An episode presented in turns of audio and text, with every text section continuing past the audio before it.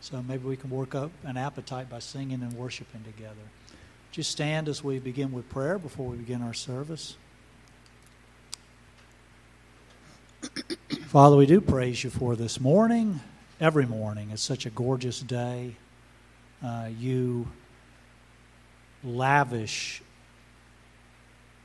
on us all of the blessings that we have. Uh, we look around us and uh, we are so blessed, especially this time of year as we start thinking about Christmas and the family we have, the opportunities we have to be with them, the foods that we get to eat, and um, things, opportunities we get to share with each other and show each other how much we care.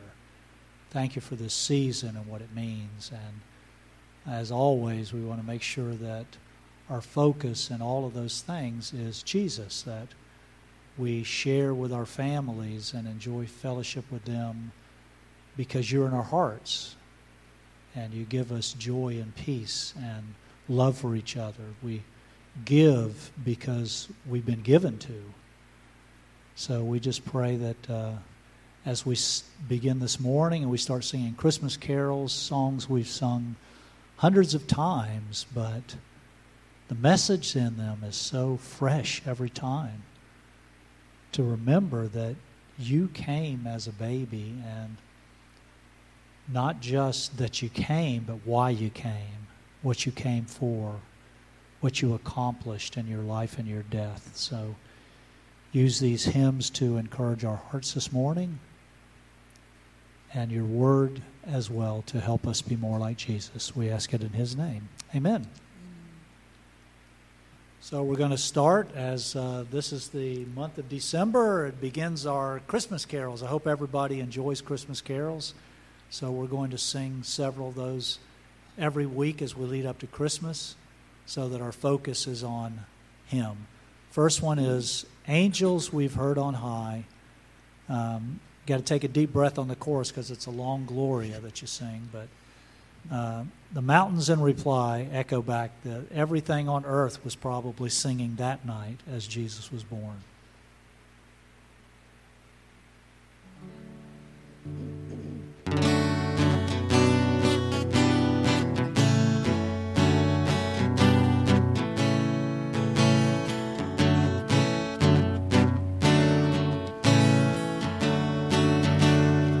Angels we have heard on high, sweetly singing o'er the plains, and the mountains in reply echo back their joyous strains.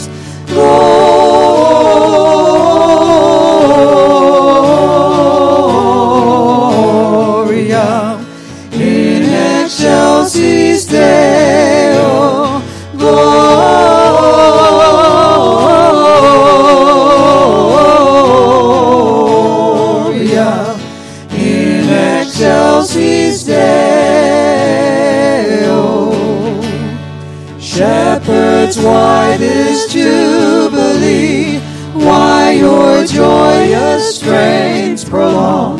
Say what may the tidings be which inspire your heavenly song. Gloria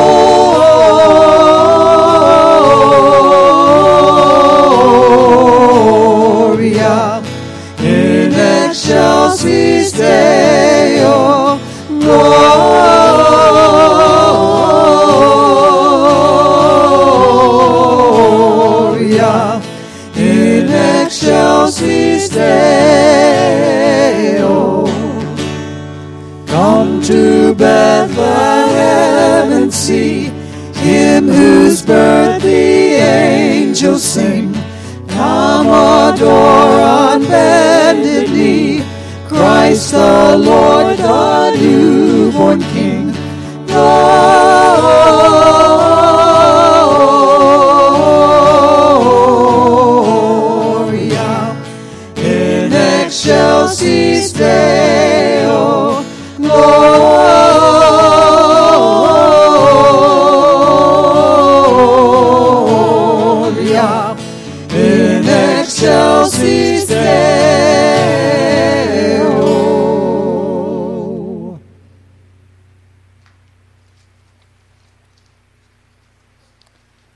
speak Latin, but I think that last phrase in Excelsis Deo means uh, ex- God exalted.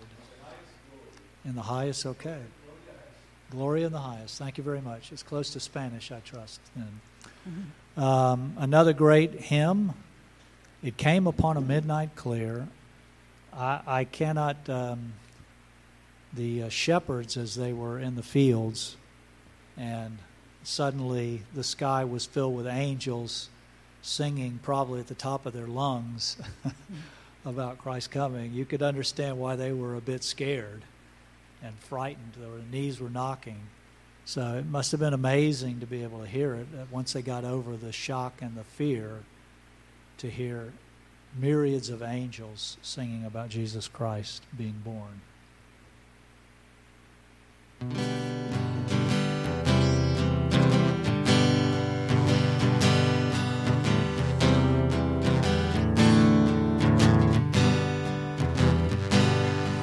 It came upon the midnight clear, that glorious song of old, from angels bending near the earth to touch their harps of gold. Peace on the earth,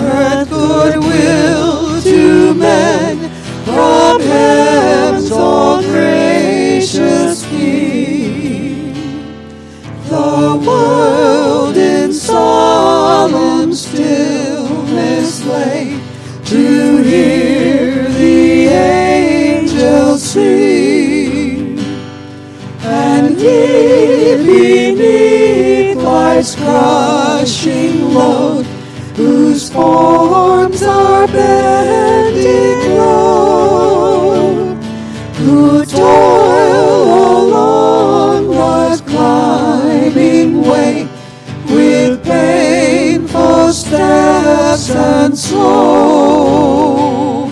Look now for glad and golden hours come swiftly on the wing. Oh, rest beside the weary road and hear the angels sing. Oh, for lo, the days are hastening on by prophet bards foretold. When with the ever circling years comes round the age of gold, when peace shall overhaul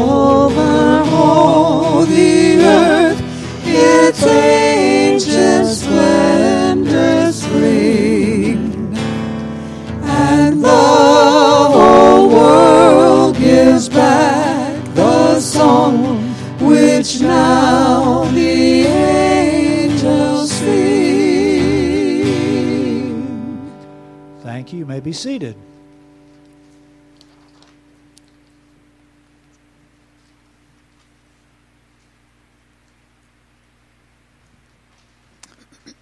Again, as we think of Christmas, it isn't just remembering a baby, it's remembering that God came in the flesh.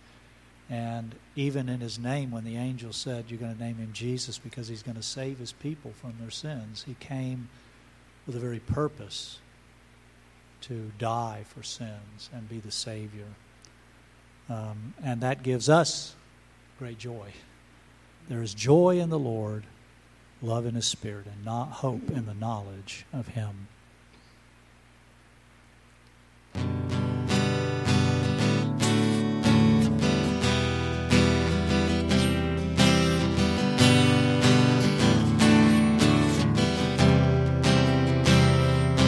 There is joy in the Lord. There is love in His Spirit. There is hope in the knowledge of Him. There's a fountain that flows like a river from heaven. Abounding in love to my soul. Blessing and honor are His. All glory and power are His. Let all wisdom and strength be the Lord in this place. Let all glory be given to Him. There is joy in There is hope in the knowledge of Him. There's a fountain I know every time I am near it. My heart overflows to the Lord. All blessing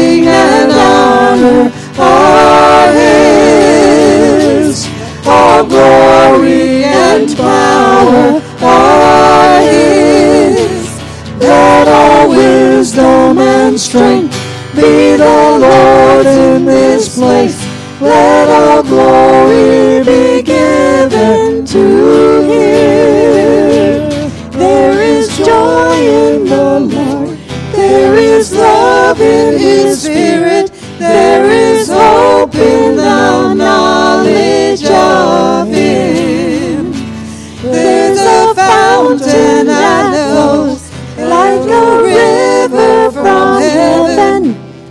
abounding in love to my soul. Abounding in love to my soul. Abounding in love to my soul. My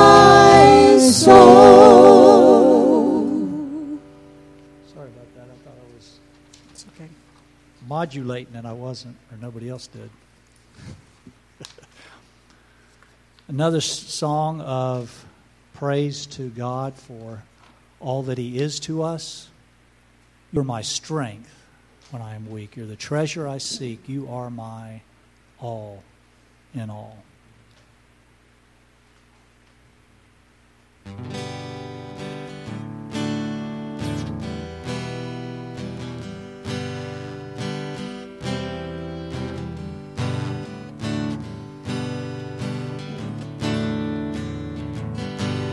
You are my strength when I am weak.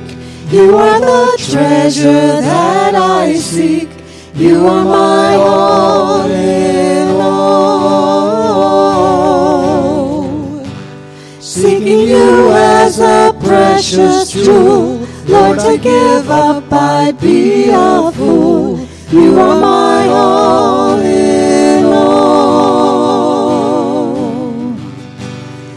Taking my sin, my cross, my shame, rising again, I bless your name. You are my all in all. When I fall down, you pick me up. When I am dry, you fill my cup. You are my all in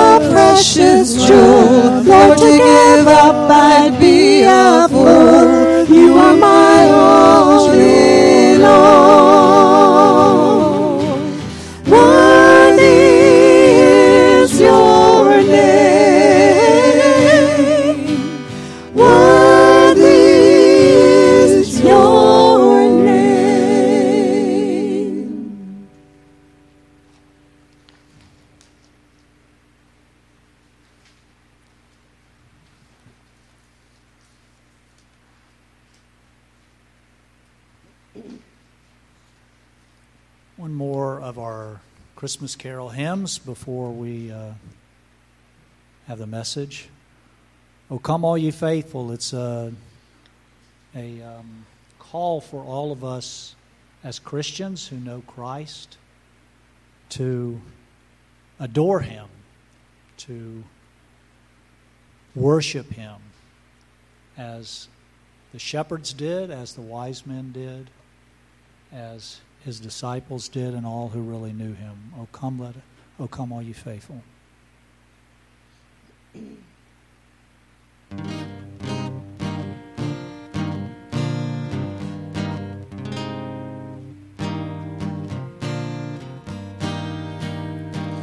Oh, come, all ye faithful, joyful and triumphant. Oh, come oh, come ye to Bethlehem.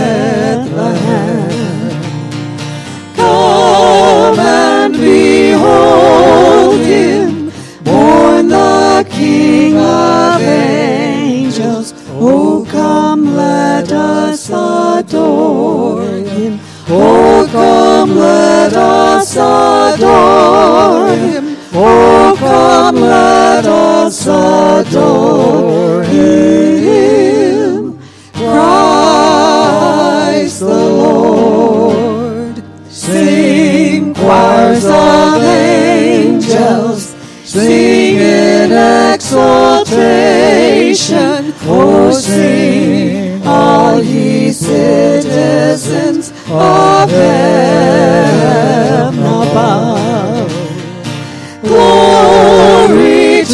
God, all glory in the highest. Oh, come, let us adore him. Oh, come, let us adore him. Oh, come, let us adore him. Christ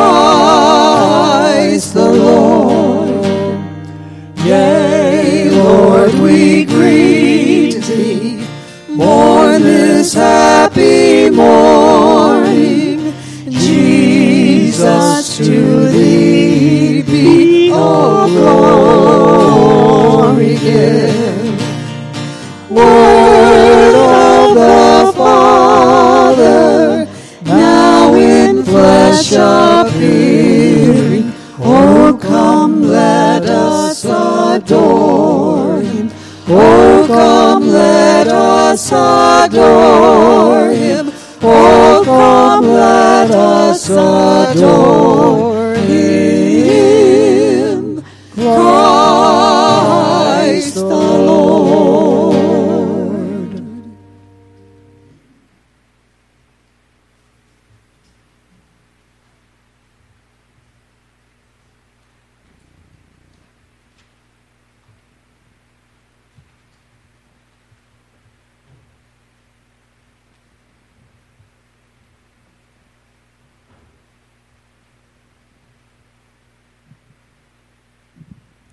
Good morning. Today's reading is in Psalm 97, the entire psalm. Please feel free to follow along in a book, in a Bible you brought yourself, or one in the pews, or uh, just be blessed by listening. The Lord reigns, let the earth rejoice, let the many islands be glad. Clouds and thick darkness surround him. Righteousness and justice are the foundations of his throne. Fire goes before him and burns up his adversaries round about. His lightnings lit up the world. The earth saw and trembled. The mountains melted like wax at the presence of the Lord, at the presence of the Lord of the whole earth. The heavens declare his righteousness, and all the peoples have seen his glory.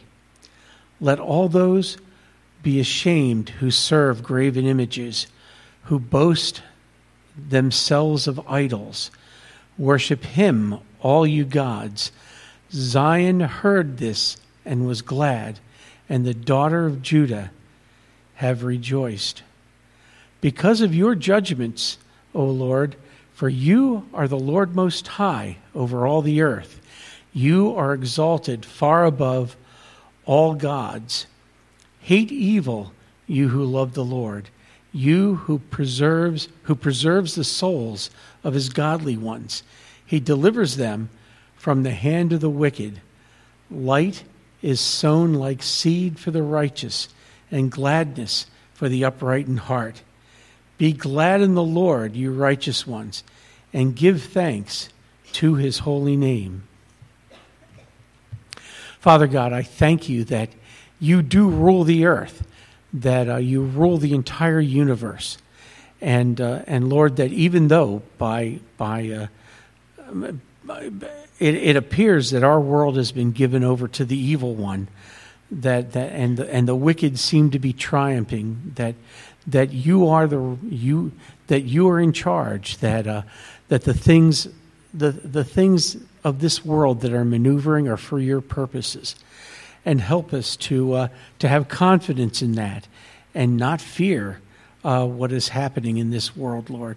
That that I pray that we would not bow the knee to the gods of this earth uh, to the idols that uh, of materialism and uh, and, and trust in men that, uh, that consume so many.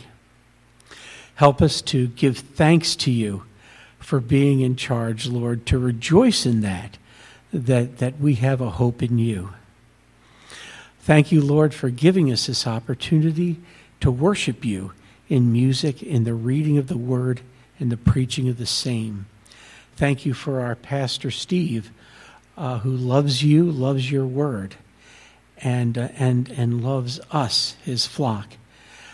Uh, Lord, I pray that you would put in his mind what you would have him teach us, and that we would have ears to hear and take to heart um, what we hear. In your name we pray, amen.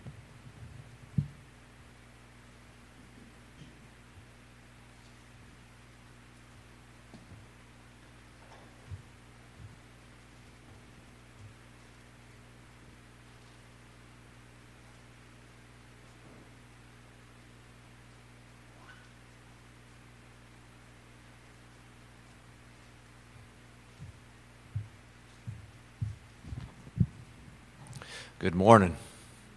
It's good to see you all here on this Lord's Day and also the beginning of this Advent season. Advent, of course, a word that means coming. Uh, particularly, it refers to the coming of Christ, his first coming. As you know, we are in a church called Hope Bible Church. We think also about the Lord's second coming. I was looking at that, um, the hymns we were, songs we were singing that. Um, I like the songs where it's talking about his first coming and the second coming. The last phrase of the last stanza of it came upon the midnight clear. For lo, the days are hastening on by prophet bards foretold, when with the ever circling years comes round the age of gold, when peace shall over all the earth its ancient splendors fling, and the whole world give back the song which now the angels sing. That's good words. But anyway, it's good to be here during this time of the year. It's a, it's a, a, a month we focus more on the Lord. Uh, there's a couple messages, and I was, you know, things happened in terms of my health last few weeks, but I was planning sharing these in November, but I didn't want to miss them. And it's on basically three verses in 1 Thessalonians 5, and it really does relate to this Christmas season, the message today being on joy. And it's interesting, three of the songs we sing talk about this joy that God wants us to give. I want, to, want you to turn in your Bibles to 1 Thessalonians 3, 5 rather, 16 to 18. These are the three verses we will look at in the next two weeks. Then the last next two weeks after that, we will talk more about the Lord Jesus, his coming to this world. But 1 Thessalonians 5, 16 to 18. Verse 16 says, Rejoice always. 17, pray without ceasing. 18, in everything give thanks, for this is God's will for you in Christ Jesus. Three commands from God are given to us here, extremely important commands. We are to rejoice, we are to give thanks, we are to pray. And if you do what God says here, you will be an encouraged, successful, God glorifying Christian. I am convinced these verses here, as applied to your life, will revolutionize your life. Revolutionize. These three rejoice, pray, and give thanks. These commands are for every Christian. They're not optional, they're commands that God wants you to do every day. And the truth is that God will give you all the grace that you need, all the this filling of the Spirit you need to do what He says He wants you to do here. These commands, these three commands, all relate to your relationship with God. You're to rejoice in the Lord, you're to give thanks to God, and you're to pray to Him. It's all about you and the Lord. Today, we're just going to look at one verse, one of the shortest verses in the Bible, uh, verse 16 Rejoice always. We live in a world where people work hard to be happy. There's all kinds of fun and pleasurable things to do. Thousands of, of movies you can go to, thousands of songs you can sing, thousands of games you can play, thousands of foods you can eat, thousands of, of books that you can read. I'm not saying you can't do any of these things, but this is what most people focus on, desire above anything else. Thinking that these things will satisfy them, thinking that these things will make them happy. And they may give them a little measure of happiness. We know what Moses spoke of Moses in Hebrews 11. Moses chose to endure ill treatment with the people of God rather than to enjoy the passing pleasures of sin. Moses had all kinds of opportunities to enjoy the passing pleasures of sin. And so pl- sin can be pleasurable, sin can be fun. We all know that. We're all people. We've all done certain things that have been fun for a while. Our subject today, though, is not about being happy. We're talking about rejoicing, and these are two completely different things. Two completely different things here. Talking about rejoicing in God, about delighting in God, about being glad in Him, which means you find your joy in the Lord, whether you're happy or not. Happiness is a feeling, it's an emotion, it's based on circumstances and based on events. It's oftentimes fleshly. It's what the world wants you to seek, it's what the devil wants you to seek. But many of these worldly things are idols and replacements for God. It says in 1 Corinthians chapter 10, verse 7. Do not be idolaters. And he's talking here to New Testament Christians, to people like you and me. Do not be idolaters, as some of them were, speaking of the Jews during the time of the Exodus when they're in the desert. Do not be idolaters, as some of them were. The people sat down to eat and drink and stood up to play. That sounds like our culture. What's a typical person do, unbeliever, every weekend? He sits down to eat and gets up to play. That's how he thinks about his weekend. That's how he thinks about his free time. I'm not saying we can't eat and can't do some enjoyable things, but that's what they're given to. That's our culture. And he says, don't do that. Do not be idolaters. John MacArthur said this Joy is not a feeling, it's a deep down confidence that God is in control of everything for the believer's good and for God's glory, and thus all is well no matter the circumstances. I like that. There's something else I need to say. Our world is increasingly becoming dependent on medicines, all kinds of medicines, all kinds of drugs, all kinds of pills that you can take. A lot of people are sad, they're down, they're depressed, they're anxious, they're worried, they're lonely. They look for some pill or medicine they think will fix their problem. That's what they do. Again, I'm not saying you, I'm not saying you can't take medicines. I mean, I, I take some for my health. The doctors prescribe for me. I think that's fine. But I'm convinced in our country, our culture, our world, there's an over dependence on them. And Christians need to guard themselves from seeking some fleshly or worldly answer, and first and foremost need to seek the Lord to rejoice in Him. The joy of the Lord is my strength. Nehemiah 8:10. We'll talk about that a little later. The joy of the Lord is my strength. If I had a bottle and it said joy. And then it was joy, and I sold this, and it really gave joy. I'd be the richest person in the world, right? Y'all know that. People want this joy. Well, sometimes they call it happiness. They want what God gives them. That's why we as Christians, we are here, and what do we say? Hey, we don't have this bottle called joy. We have Jesus. And we share the gospel because only Jesus gives true joy. We all know that, but that's what I'm saying here. That's, that's the point, that's the truth. And, and the problem with people that don't want this joy from Jesus is they're deceived by the world and they want the gods instead of the one true God. That's what's going on. That's the problem. But I want to say this because we live in a culture more and more and more, and I hear this from my, my children, even the young people now, again, more and more and more, got to have some kind of pill, got to have some kind of medicine. And I'm not saying again we can't have them, but I would suggest this first and foremost seek the Lord. Get your joy from Him. That is the answer. Bottom line. Bottom line. Let's continue. Subject of rejoicing is a very important s- subject for each one of us here and for this entire church. Again, I, I'm convinced this is so needful for all of us here. God wants us to be ones who are rejoicing in the Lord. And if you're rejoicing in the Lord, you'll have a godly disposition, you'll have a good attitude, and you'll be encouraged. And you will be encouraging to the believers, and you'll be a witness to the lost, and you'll be a glory to God. That's what's going to happen. Three, threefold results. Now, as you're rejoicing in the Lord, then God will give you rejoice, joy. So this is connection. As you rejoice, God gives you joy, and then you'll be a joyful person. So you get that? Rejoicing leads to joy, leads to being a joyful person. True joy, then, is not a superficial emotional response to some positive circumstance. It's not. I'm not talking about emotions. I'm not saying you can't have a spiritual emotion of joy, but bottom line, that's not what it is. It's that which comes from the Lord. Rejoicing and being joyful aren't based on circumstances or outward experiences. Joy only comes from God. It's inward, it's a heart experience, it's a spiritual experience. That's what it is. That might display itself on your face where you have a good countenance, or you might have some positive words or seen too then in your actions. And so joy then isn't what human you can humanly produce. You can't do it. You can't work it up in your own self. You can't.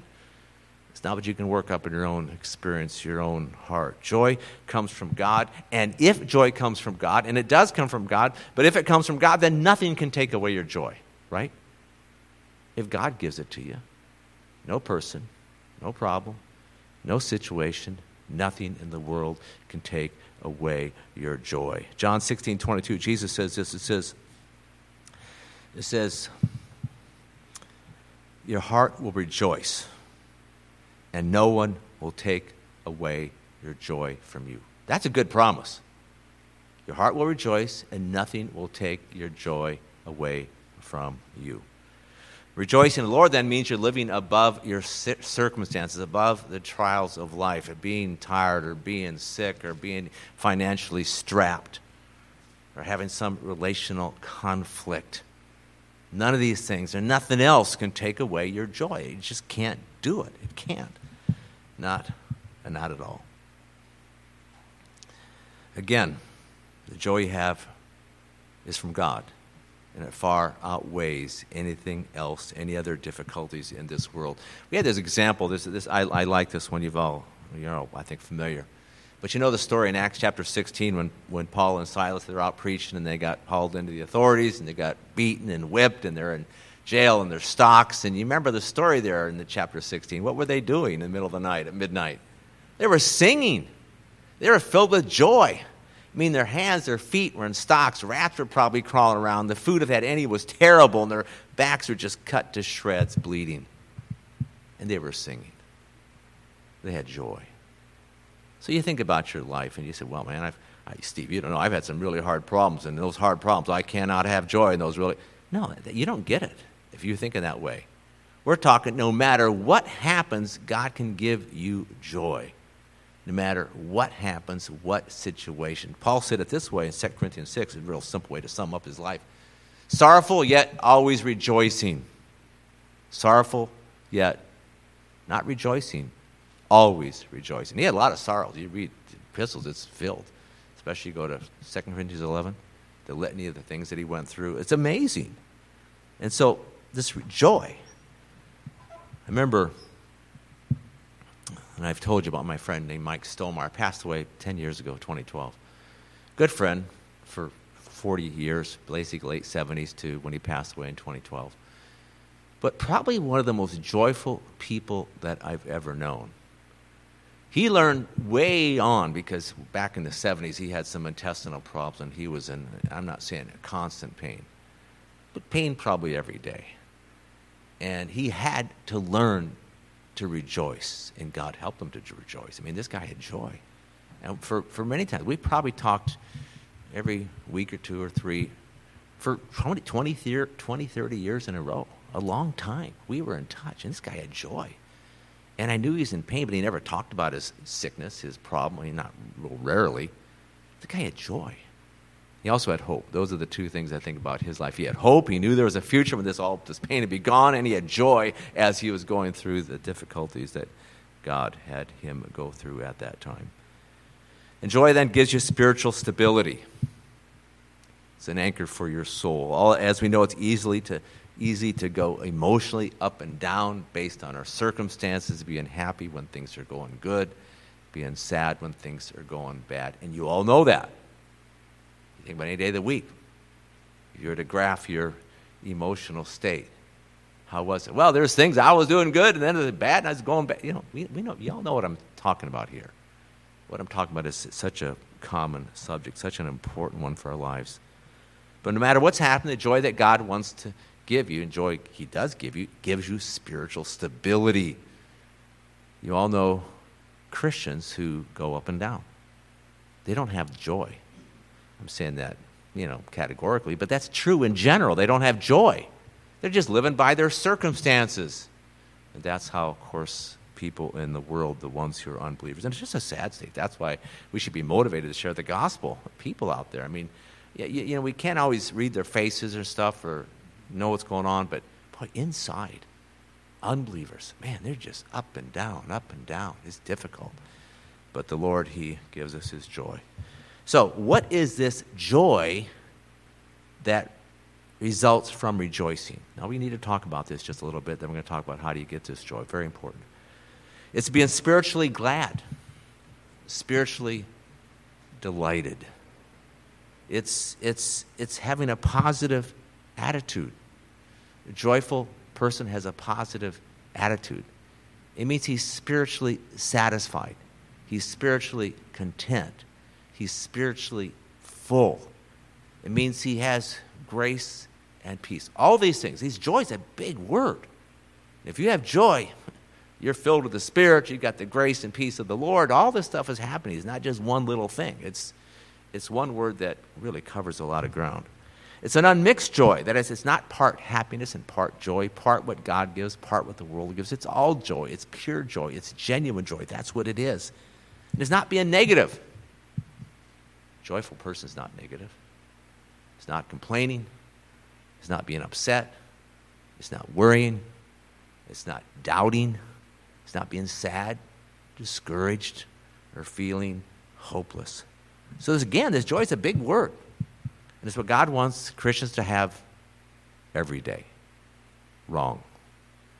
Right, but not completely. What, is the, what does the command say? What does it say? Rejoice always. Wow. Can you see how you understanding this and this being true in your life will revolutionize your life? If you're rejoicing always, that's incredible. Rejoice always. And the next few prayers, too pray without ceasing. And everything give thanks. You see the totality of these verses, these commands, how they affect every facet of your life. But rejoice always. That's where we're at today. I guarantee you, if you start to rejoice, you'll be a changed person. And I would say this the whole, I'll say, I'll say what you should do now. You should say at the end of this message, and today, he says, Lord, help me to rejoice always. And you pray that, genuinely so. He'll help you. You'll find different things come up that are hard and difficult. Rejoice. Rejoice. Okay? This is what God wants for you. I just, I, I, I'm so excited about this message for you. And trust that with at least some of you, it will take hold in your heart. because again, it will change you forever and ever and ever. And so, let's talk about what's it mean to rejoice always? How does that happen? Okay, let's, let's go through this. Philippians 3 1. Turn there so you can see it in your Bible. Philippians 3 1. Philippians is often talked about as the epistle that speaks of joy, and it does speak a lot of joy. Verse 1 of chapter 3 Finally, my brethren, rejoice in the Lord. In chapter 4, verse 4, rejoice in the Lord always. Again, I will say rejoice. Three times Paul says to rejoice because he knew that was important for the believers, and of course, God has us stated this way because he knows that it's important for us. Rejoice in the Lord always. Now, the key to rejoicing is found in these verses. It's really simple. It's really simple. It says, Rejoice in the Lord. That's it. That's it. Rejoice in the Lord, okay? That is, don't rejoice in your circumstances. Don't rejoice in other people. Don't rejoice in this great meal. Don't rejoice in having a pet. Don't rejoice in, hey, I had a good day. Don't rejoice in how much money you have. Don't rejoice in those things. Rejoice in the Lord. You have to see the positive, you have to see the negative, what it, mean, what it doesn't mean. Rejoice in the Lord. Okay, that's it. Now, we have to explain this. And listen up. I've got these notes back there. There's a lot here I'm trying to say. And if you miss some, grab one of those sheets. Those of you listening online, you can always go online, you get the PDF and download it. But this is so important. I'm going to explain to you now how this works. Okay? Rejoice. You all want joy, right? Rejoice in the Lord. There's four things. Listen up.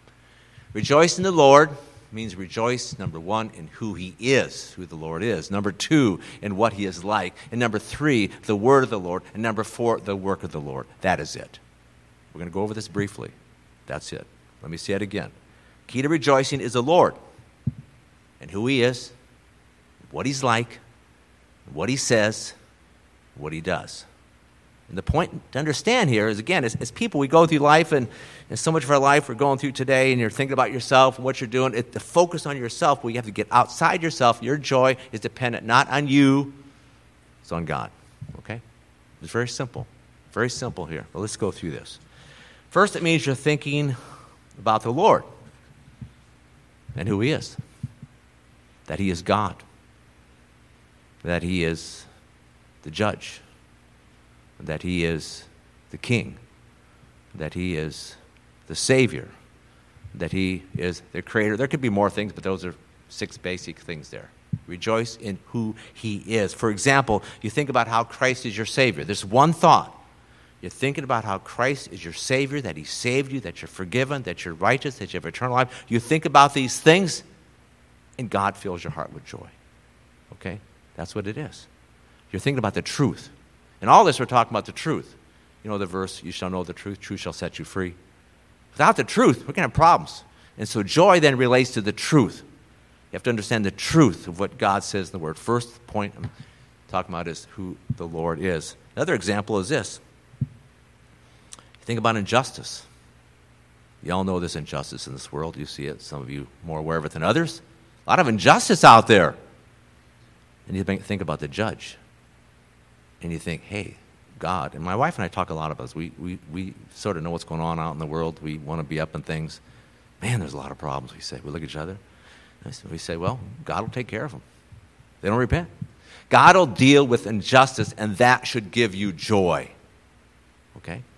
You get bummed out because, man, this is a bad one. Man, what happens? And I hear, hear stories, and I don't want to, I'm not going to tell stories now, but all these bad stories about injustice and corruption that's not being dealt with. God will take care of it. That gives me joy. Okay? That's important. We're talking about who He is. He's your Savior, and He's your, the judge. Two examples, okay? There's many more. I'm just going over this very briefly today. So, joy means you're rejoicing in who the Lord is. Second, it means you think about the character of the Lord. So, I'm going over this quite quickly. I mean, this is really one message in joy, but there's a lot here. Rejoice in who the Lord is, you rejoice in what the Lord is like that He's good, that He's holy, that He's just, that He's wise, that He's powerful, that He's sovereign, that He's faithful, and all these other good things. In the past, I've told you about the ABCs of God's character that I've written up. You can get this online too. I care, real simple. It's a few of them Almighty God, beautiful Savior, compassionate Father, divine director, eternal Father, faithful God, good shepherd, holy God, immeasurably gracious, just God, kinsman. Now, that's enough. Okay. When I review that, I, I have to tell you this. When I, when I do that, I don't like I recite them every day, but I do somewhat often, the Lord fills my heart with joy. Now, let me explain this. You have to understand this. What we're talking here now, and the second point, is the character of God. And, and as you think about the character of God, okay, what God is like, that truth then is in your heart. And then the Spirit can fill your heart with joy. You have to understand this joy comes from the Spirit. It's the fruit of the Spirit, Galatians 5 22. So here's the point think. We know the Bible says in Joshua 1, in Psalm 1, other places, need to meditate. Meditate is just a nice word for think. God wants you to think about the truth of God. It all comes back to the truth and thinking about the truth. When you think about the truth of God and what He's like, that truth then gets in your heart, and then the Holy Spirit can work in your heart and can give you joy. You see what happens? Please understand this. You're thinking about the truth. That truth becomes part of your thinking and part of your heart. And the Spirit then can give you joy. Thinking about the truth, meditating on the truth of who, what God is like. We're talking how to get joy. That's the key. That's a very, very important thing then, understanding this here.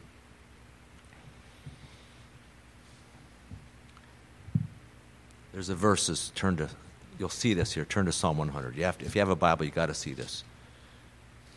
If you don't, just make sure you look at it later. This is a key passage. It's one of the, the best passages that illustrates the first two points. First point being rejoicing who God is. Second one, in rejoicing in what God is like. Psalm 100. Shout joyfully to the Lord, all the earth. Joy. It's about joy. Serve the Lord with gladness. Gladness, synonym for joy. Still about joy. Come before Him joyful singing. You see, the song's about joy. This song about joy, right? Pretty obvious. Okay, then what's the key? It's what we've just said. Know that the Lord Himself is God. You know that He's God. You know He's charged in charge. He, he's, he's the Lord of all. Secondly, it's He who made us. You know He's your creator. See the connection? Rejoicing because He's your God, because He's your creator. Next, it says, and it, it says, and not we ourselves. We are His people and the sheep of His pasture. That is, hey, the, the Lord, He's my Lord, and, and I'm, I'm His servant, and He is my shepherd. Again, this first, second verse is all about who the Lord is. You rejoice because you know who the Lord is. Then we continue. Enter his gates with thanksgiving and his courts with praise. Give thanks to him, bless his name. And you're going to see this connection between joy and thanks.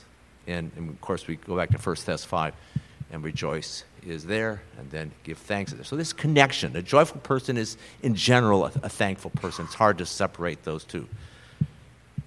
But, but it all connects joy and thanksgiving. Look at verse 5. Why? Because of what God is like. Who he is, verse 2, what he's like, verse 5. Three things he's good, he's loving, he's faithful. That's it. That's it. You know he's like that. This will give you joy as you understand these truths in your heart, as you believe them. The Spirit will fill you with joy. Okay? This is, this is really basic. Remember that psalm. Don't forget that. And go back and look at it. Another example of, I've sort of said this already, but example of, of the character of God. God is sovereign over evil. We know that. He's powerful. He's holy, he's just, and he judges the ungodly. And those who are godly, those who are righteous, those who love the Lord, then are to be glad and are to rejoice then because of God, being one who does judge.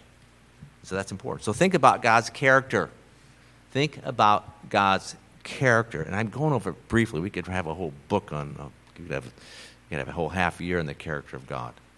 Think about God's character and rejoice in God's character. So, so there, there's, a, there's a couple things. First, you know what the character is. We're talking about whether it's being holy. Secondly, you're thinking about it, becomes part of your thinking, and you're rejoicing in this character of God. So you have to understand this little process I'm talking about here that's so important. Rejoice. Think about this. Then, as you think about the world, you read the news, whatever, you think about problems in your own life, or friends or family or whatever. There's all kinds of difficulties out there. As you do this, think about the Lord's character, then God will fill your heart with joy. That's what we're ta- talking about. He'll, it's all again about the Lord and about who He is, getting our lives related to Him, connected to Him, not just about ourselves. Third one first, who He is. Second, what He's like. Third, as we think about God's Word, we rejoice in God's Word. We're to delight in God's Word. Psalm 1 2. His delight is in the law of the Lord. Now, that phrase is before the phrase about meditating.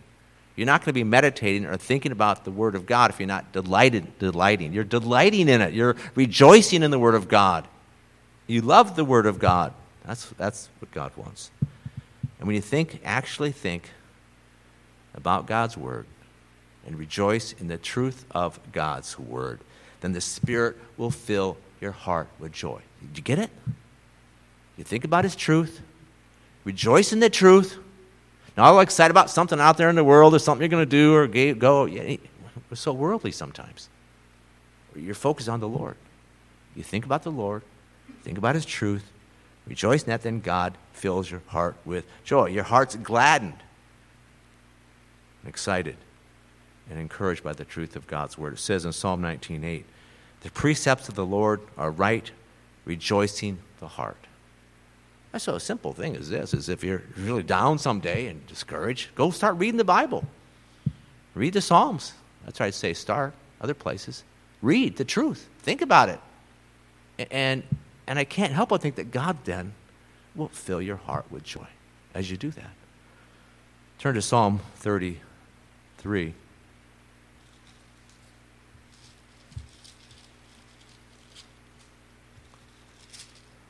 Last verse of 32, and I might mention this later.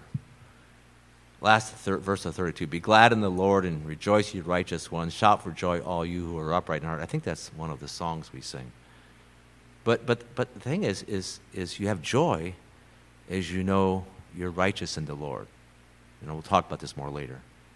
That as joy relates to you understanding your salvation. But we go, go on to verse chapter 33.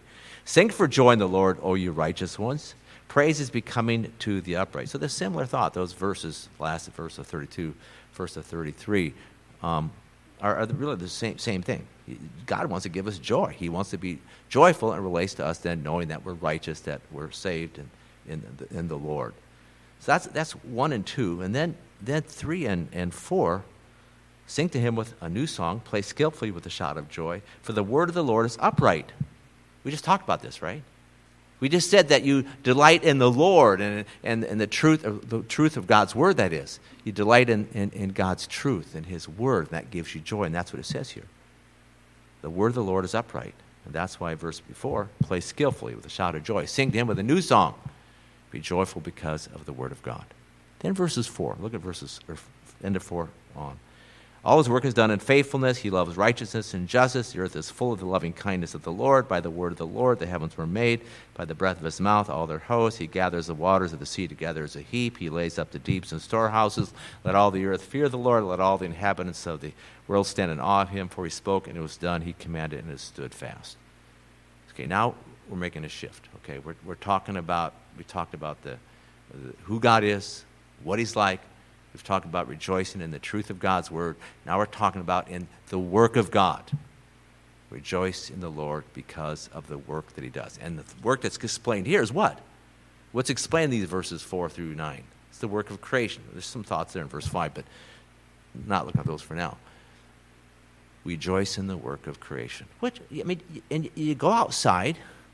I can't help but think you've all done this, and it's a nice, beautiful day, and and whatever day that is, whatever day is beautiful to you, and you look out and, rejoice in the Lord because of the creation He's made. That's a fine thing to do. A beautiful day. Thank you, Lord, for this beautiful creation. Wherever, whatever aspect that you are thinking about, this creation that God has made. But go to verses 18 to 21, the last few verses of this chapter. Now, now it, it, the, the focus shifts to God's work in us. Okay, we talk about the work of God in creation, we talk about the work of God in the world.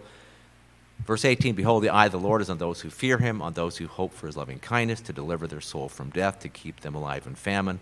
Our soul waits for the Lord. He is our help and our shield. For our heart rejoices in him because we trust in his holy name. That, that is the, the person who's walking with the Lord Trusting in him, then, is one who rejoices. Verse 22 Let your loving kindness, O Lord, be upon, us according as we have hoped in you. So here we see this joy, and particularly verse 21. Our heart rejoices in him. What's it say? Because we trust in his holy name. You have to see this. What's it say there? Important point here. This connection between what? Two words? Rejoicing and trusting. It is. You can't, you can't rejoice in the Lord apart from trusting in Him, from having faith in Him. You must understand this during the, for this message. You have to have faith. It relates to faith. It relates to trusting in the truths that we're talking about, rejoicing, you know, who He is and what He's like, and believing, trusting the Word. And now we talk about trusting in His work. So the faith, I can't get away from this. Romans 15, 13 says, May the God of hope fill you with all joy and peace in believing. You'll have joy and peace as you believe in the Lord. That is, a joyful Christian is one who is trusting God, has confidence in God, and faith in God for who He is and for what He's like and for what He's doing. He trusts Him. One simple verse, you all, I believe you all know. Romans eight twenty eight talks about what God is like. It says He's sovereign. God works all things together for good to those who love him, to those who are called according to his purpose. You're going through life this week, and, and if, you're, if you're thinking at all about what's going on in life, I cannot help but think there'll be some situation, because it happens to me every week, about every day, where I think about something, and says, man, God was sovereign. That's really encouraging how God worked that out. You know, I wasn't planning that. You know, it's one of those Proverbs 16 9, man plans his ways, the Lord directs his steps. Whoa. But the, the point I'm saying is you observe God's work in your own life, and particularly in this aspect of sovereignty, and you're rejoicing then. And that's what God wants. God wants you to be observant, to be seeing, to be thinking, to be noticing what's going on, and not just your life and the life of others. We'll talk about that a little later. And so, therefore, the importance, this one truth of sovereignty, let alone so many other things we just we talked about. We just mentioned briefly the last verse of Psalm 100 of how God is good and loving and faithful. All these things. There's, there's so much. I mean, let me say it this way there is no reason on earth that you shouldn't rejoice. You know, you know if I wanted to, I, I could go give you a hundred different reasons to rejoice. I'm just, this is a skim. This is a summary. This is a, a quick message on rejoicing. There's hundreds and hundreds of reasons you can rejoice. You have no reason to be sad. No reason. None. None. None. Otherwise, you're just being disobedient. You're not knowing who God is and what He says and what He's like and what He's doing in His work, and then trusting in Him. We continue. Psalm 13, 5. I'm not going to read this whole psalm. This, this is a, um, well, I might as well. Got to see the whole thing. How long, O Lord? Verse 1. How long, O Lord, will you forget me forever? You ever felt like that? How long will you hide your face from me? God, where are you? Verse 2 How long shall I take counsel in my soul, having sorrow in my heart all the day? How long will my enemy be exalted over me? David's going through rough time here. We've all gone through rough times, similar. Consider and answer me, O Lord. Now the good part, he says, okay, I'm, he starts praying. First is the problem, verse 1 and 2. Now the prayer. Light my eyes, or I'll sleep the sleep of death, and my enemy will say, I have overcome him. My adversaries will rejoice when I am shaken. So the enemies are going to rejoice. So we got the we got the problem, we got the prayer, now the solution, verse 5. I've trusted in your loving kindness, faith. My heart shall rejoice in your salvation. I will sing to the Lord because he has dealt bountifully with me. See, it comes down to faith. And David is, is down. He's discouraged, obviously, but he's trusting in the Lord and he trusts in the love of the Lord. And then it says his heart is rejoicing. My heart shall rejoice. And it relates to salvation, which for us as Christians is the, is the biggest work of God, right? We're going to have communion today. We're going to talk about, you know, rejoicing because of our salvation. And, and that's what David is talking about here. Now, whether he's talking about physical salvation from the deliverance from the enemies or spiritual, not completely sure, but I'm sure that deliverance from the enemies was there. But the point is salvation, rejoicing because we are saved. This verse here, Luke 10 20. Don't rejoice that the spirits are subject to you, but rejoice that your names are written in the book of life. That, that's one of those bottom line verses. You're going through life, all kinds of things are happening, maybe a whole lot of bad stuff. Bottom line, don't even rejoice that the spirits, their demons are subject. Rejoice that you're going to heaven. That's the bottom line. That's the big picture. Everything else may look like it's collapsing. Hey, I'm going to heaven. at least I know that. Okay, so always, always remember that verse. Now, I want to look at some more verses here um, about rejoicing in the Lord and His work, and they're very instructive. Again, and I have to say this, I've said it before rejoicing isn't about us, it's not about what we're doing, our lives. And again, we, we live in a culture, and in the whole world, people like this, they all have their lives and they're wrapped up in their own little lives. It, it, in our culture, maybe even more so, in the sense that we can be very independent in this country. This is my life, and I can do what I want to do, and you know, and it's all about me. And if I got problems, I got to figure it out. And we have to see that this rejoicing again relates to God and His work. And as we see what He's doing, then we respond to His work and then rejoice in His work. So the whole thing here, I'm going to look at a number of verses, and they all relate to again the work of the Lord, and it's just amazing. I'm, i just picked up some. I'm going to read these. These are on that my my notes you can get later. Acts 13:48. When the Gentiles heard the gospel, they began rejoicing. Philippians 1:18, Christ is proclaimed, and in this I will rejoice. Romans 16:19, the report of your obedience has reached all, therefore I am rejoicing. 2 Corinthians 13:9, we rejoice when we ourselves are weak, but you are strong. Colossians 3 5. I'm rejoicing to see the stability of your faith in Christ. John 4 36. So that he who sows and he who reaps may rejoice together. Acts 11 23. When he arrived, he witnessed the grace of God and rejoiced. Colossians 1 24. I rejoice in my sufferings for your sake. Luke 19:10 Zacchaeus hurried and came down and received Jesus with rejoicing. John 16:22 Jesus said, "I will see you again and your heart will rejoice and no one will take your joy away from you."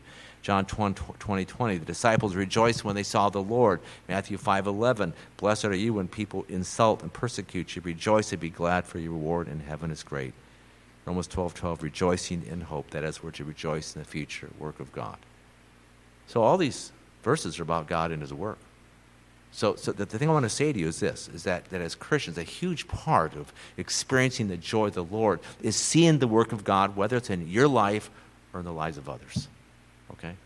Or it might be, might be reading some magazines. Some I, I read Voice of the Martyrs, you know, and that's a good story. And I rejoice. Oh, that's really encouraging what God is doing over in Nigeria or, or Colombia or wherever. So you're rejoicing because of the work of God. That's what we're seeing. And so, God does His work. Now, sometimes God does His work completely apart from us, okay? It's like that verse in Exodus come and see the salvation of God. Or standing, stand, stand silently while I work for you. I'll have to get that verse exactly for you. Some, but sometimes you're just sitting there and wow, look at God did. Other times God is working through you.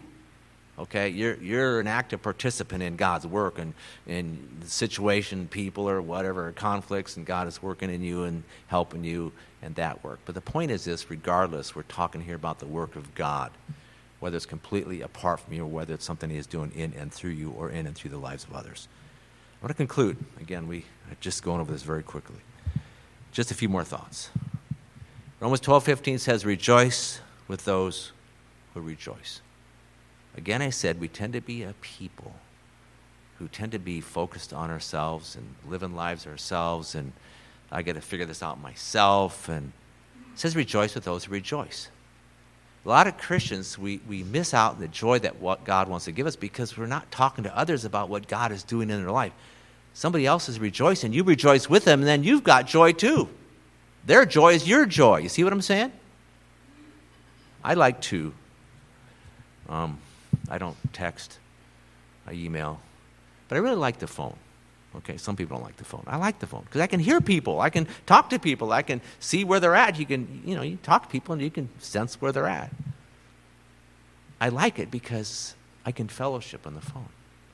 I can hear what God is doing. I can, on the phone. I'm, of course, in person, that's obvious.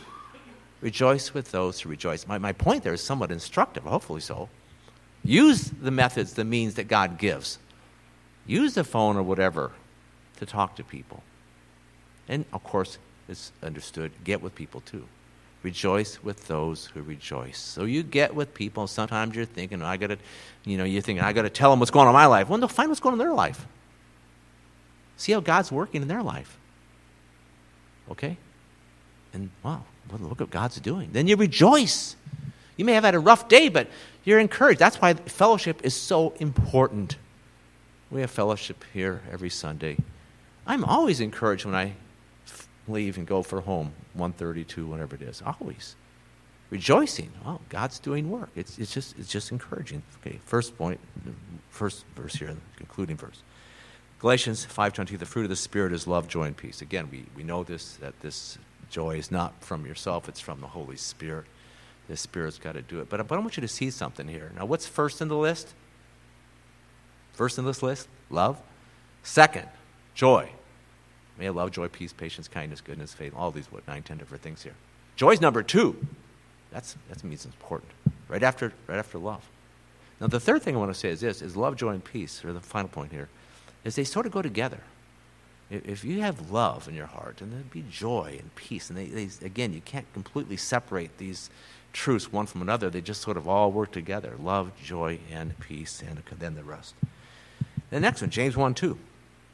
Consider all joy when you encounter various trials. So that, that verse hopefully makes more sense as you thought about the, think about this message. Consider it all joy when you encounter various trials. The world doesn't think that way at all. God wants you as a Christian to think, hey, I, I can consider it all joy when I encounter various trials. Some of your greatest joy will be when, when God gives you his joy when you're going through some trial. And God wants you to learn that the joy that he gives you when you go through trials will transcend anything by far that you ever go through. so this week, every one of you, I, I, I know, I know it happens. I know it happens in my life. Every one of you will have some trial, maybe a baby trial or a medium sized trial, maybe a big trial, I don't know. You'll all have a trial. Are you going to do this? What it says here? Consider joy. And that means you think about God. Okay, God, He's sovereign. That may be the only truth you're thinking about, but that helps. Okay, God's in charge. I don't like this trial, but I trust God. He knows what He's doing. And then there'll be some other truths about God and His character, what He's like, that comes to play when you think about this trial. But, but, but that's the point. You have to, you're, you're focused on this trial. Oh, man, I like this trial. Start thinking about God. That's the whole point here.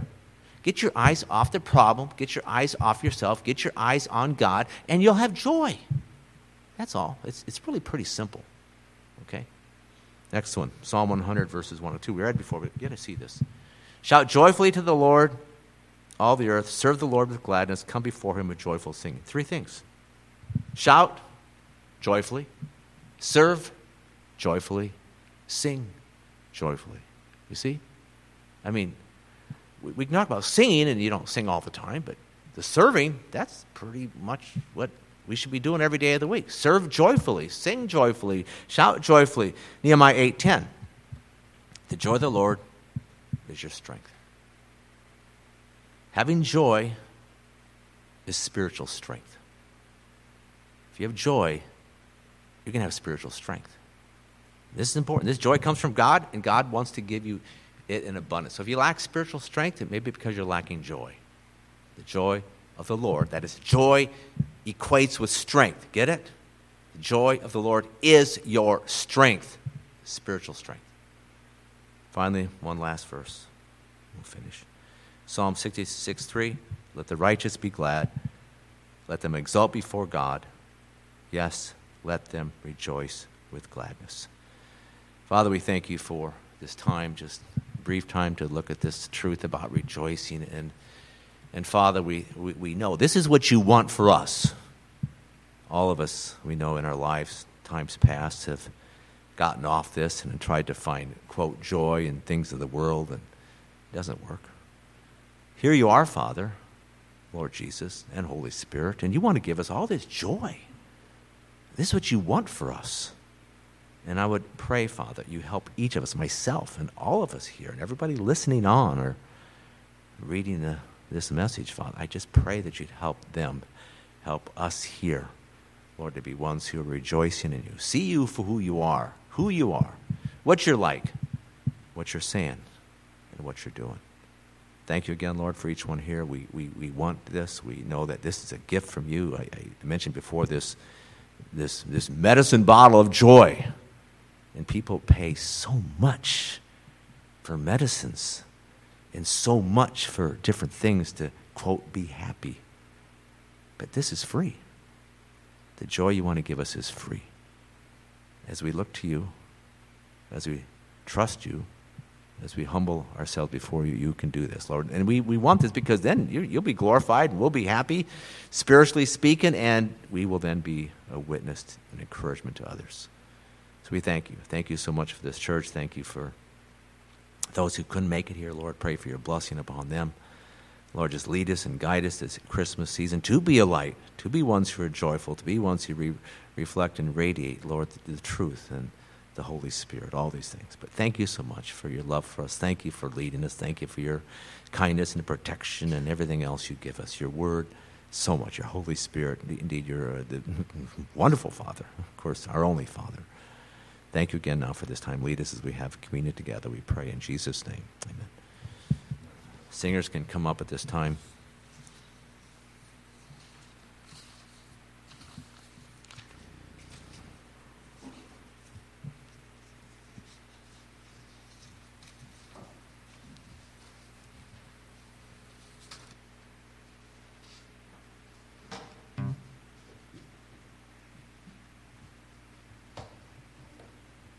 With us as we have our communion song. One of the things that uh, Steve has talked about is joy comes from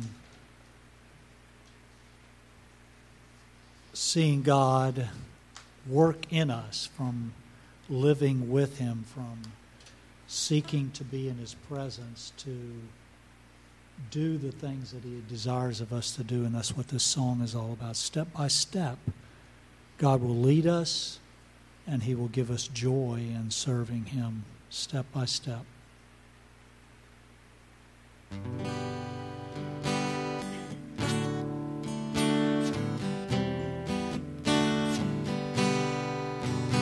Oh God, you are my God, and I will ever praise you. Oh God, you are my God and I will ever praise you. I will seek you in the morning. I will learn to walk in your ways, and step by step you lead me, and I will follow you all of my days. I will follow you all of my days.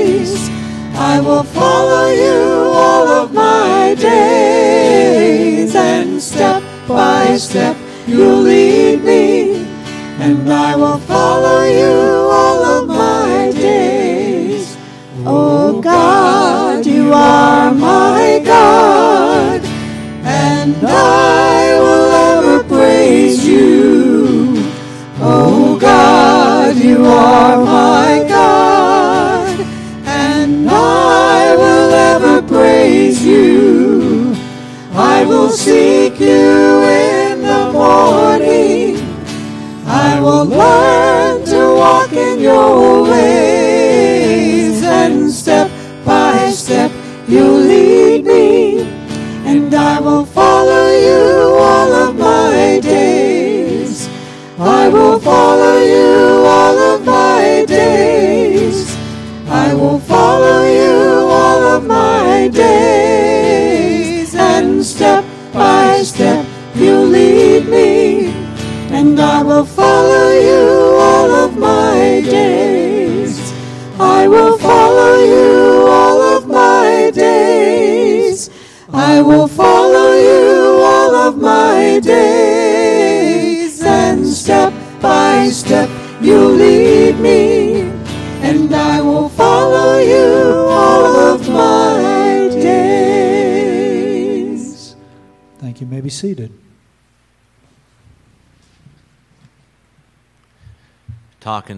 here today about rejoicing in the Lord and getting our joy from the Lord. And, and what I want to do for uh, just sharing a few thoughts for our communion time is just to read some verses that connect joy and salvation.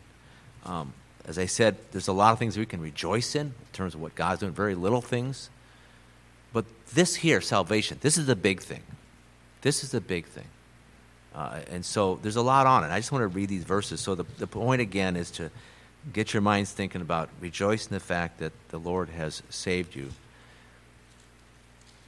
Psalm, just going to read a number of verses. Psalm 9, verse um, 14.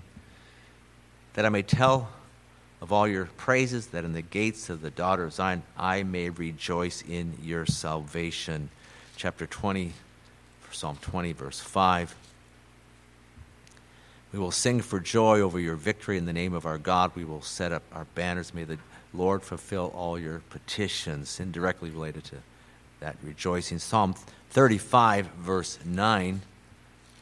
Psalm 35, verse 9 says, And my soul shall rejoice in the Lord, it shall exult in his salvation. Psalm 51, verse 2.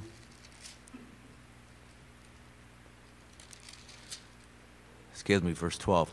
Restore to me the joy of your salvation and sustain me with a willing spirit. Again, seeing this connection between knowing that we're saved and experiencing the joy of the Lord. Psalm 95, verses 1 and 2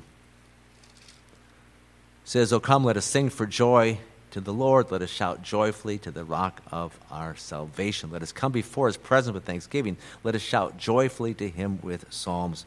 Isaiah 25 9. Just a couple more here. 25 9. And it will be said on that day, Behold, this is our God for whom we have waited, that he might save us. This is the Lord for whom we have waited. Let us rejoice and be glad in his salvation. And then finally, Psalms or Isaiah 61, verse 10. Isaiah 61, verse 10. I will rejoice greatly in the Lord. I like that. I think it's the first time we said that today. Rejoice. Don't just rejoice, you rejoice greatly in the Lord. My soul will exult in my God, for he has clothed me with the garment of salvation. He has wrapped me in the robe of righteousness, as a bridegroom decks himself with a garland, and as a bride adorns herself with her jewels. So, so many verses, there's many others as well. The point that I want to make is this. So we talk about rejoicing. You want to rejoice in all kinds of things. There's rejoice always. All day long, you're rejoicing about what's going on. Always remember rejoice in the Lord because He has saved you. And that's why we're here today. That's why we have this communion time because it's a, a time of thanksgiving, a time of rejoicing and praising God and Christ for who they are, for what they've done in saving us. At this point in time, let's just take a minute. We always want our hearts to be right before me and view that verse in, in Psalm 139. Search me, O God, know my heart, try me, and see if there be any anxious thoughts in me, any hurtful way. So let's just take a minute before the Lord, pray silently, then I'll pray.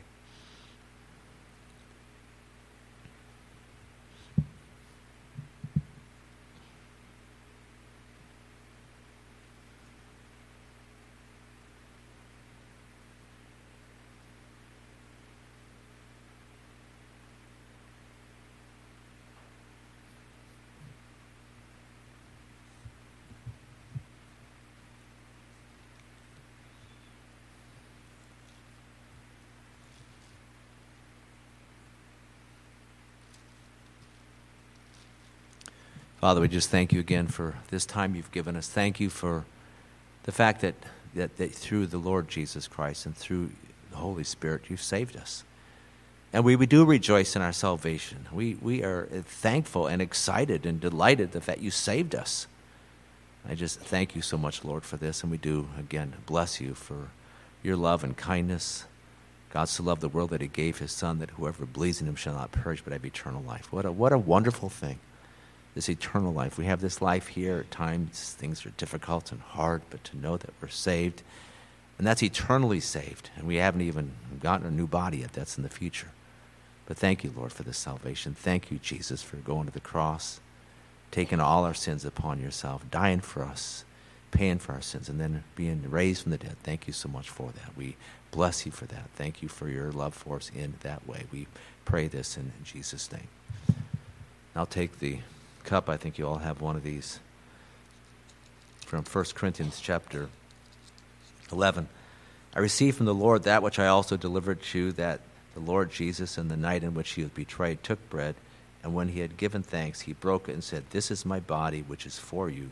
Do this in remembrance of me.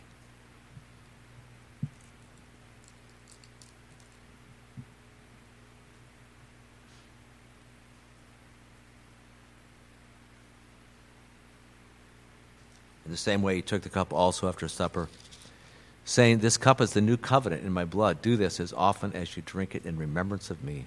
For as often as you eat this bread and drink the cup, you proclaim the Lord's death until he comes.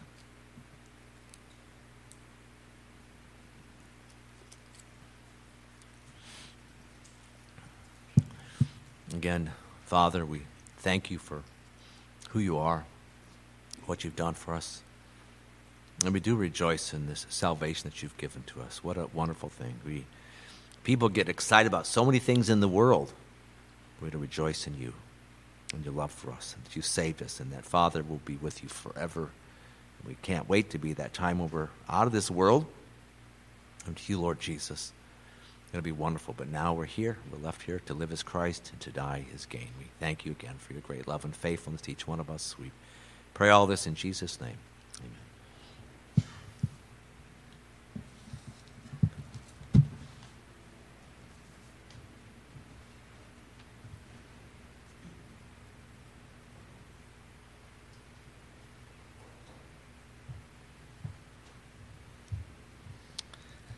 Activity wise, we have our uh, prophecy Bible study this Wednesday. So if you're able to come out Wednesday, 645, and then there will be another one the following uh, Wednesday. December the 18th, which is, I believe, the weekend before Christmas weekend, we will have uh, singing and fellowship here uh, after church in the afternoon, 4.30 p.m. So if you're able to come out and enjoy some singing and fellowship and each uh, anyone that wants to bring maybe finger food to enjoy afterwards, that would be good. So put that on your calendar, December the 18th, uh, afternoon, 4:30. And then, just reflecting on Steve's message here about rejoicing in the Lord, we want to share that joy as much as possible. So, wanted to remind you there are some uh, pamphlets here uh, to use to have the gospel message. So you're welcome to take some of those on the back table. I think there's some in Fellowship Hall too to to share with uh, family members or coworkers, uh, neighbors, just to share the gospel. Put it with a gift or whatever you're conversing with them about, maybe. Um, and then, two, reminder as we get close to Christmas season, it's a good time to invite people to church just for the Christmas service, if anything. Um, People, a lot of times, are looking for a place to go, and you might be surprised something might have changed in your neighbor's life that will draw them this year. They never have been drawn before to come to church. So keep that in mind as you're thinking about uh, Christmas season, inviting uh, folks to church. And then lastly, we have uh, our Matthew meal today. So if you're able to stick around and enjoy lunch with us, that would be great. Uh, the doors will be open when they're ready for you to go through. And then also, as far as your offering, got the box on the back table, can mail it in or give online. Now we have our last song. Thank you.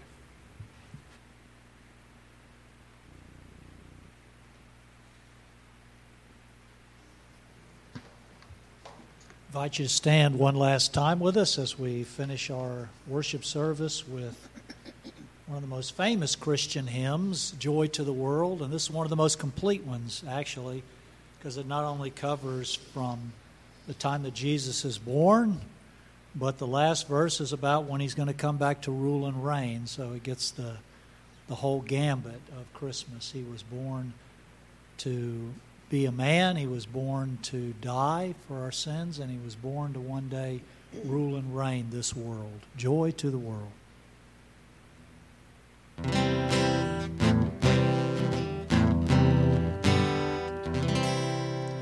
Joy to the world, the Lord is come. Let earth receive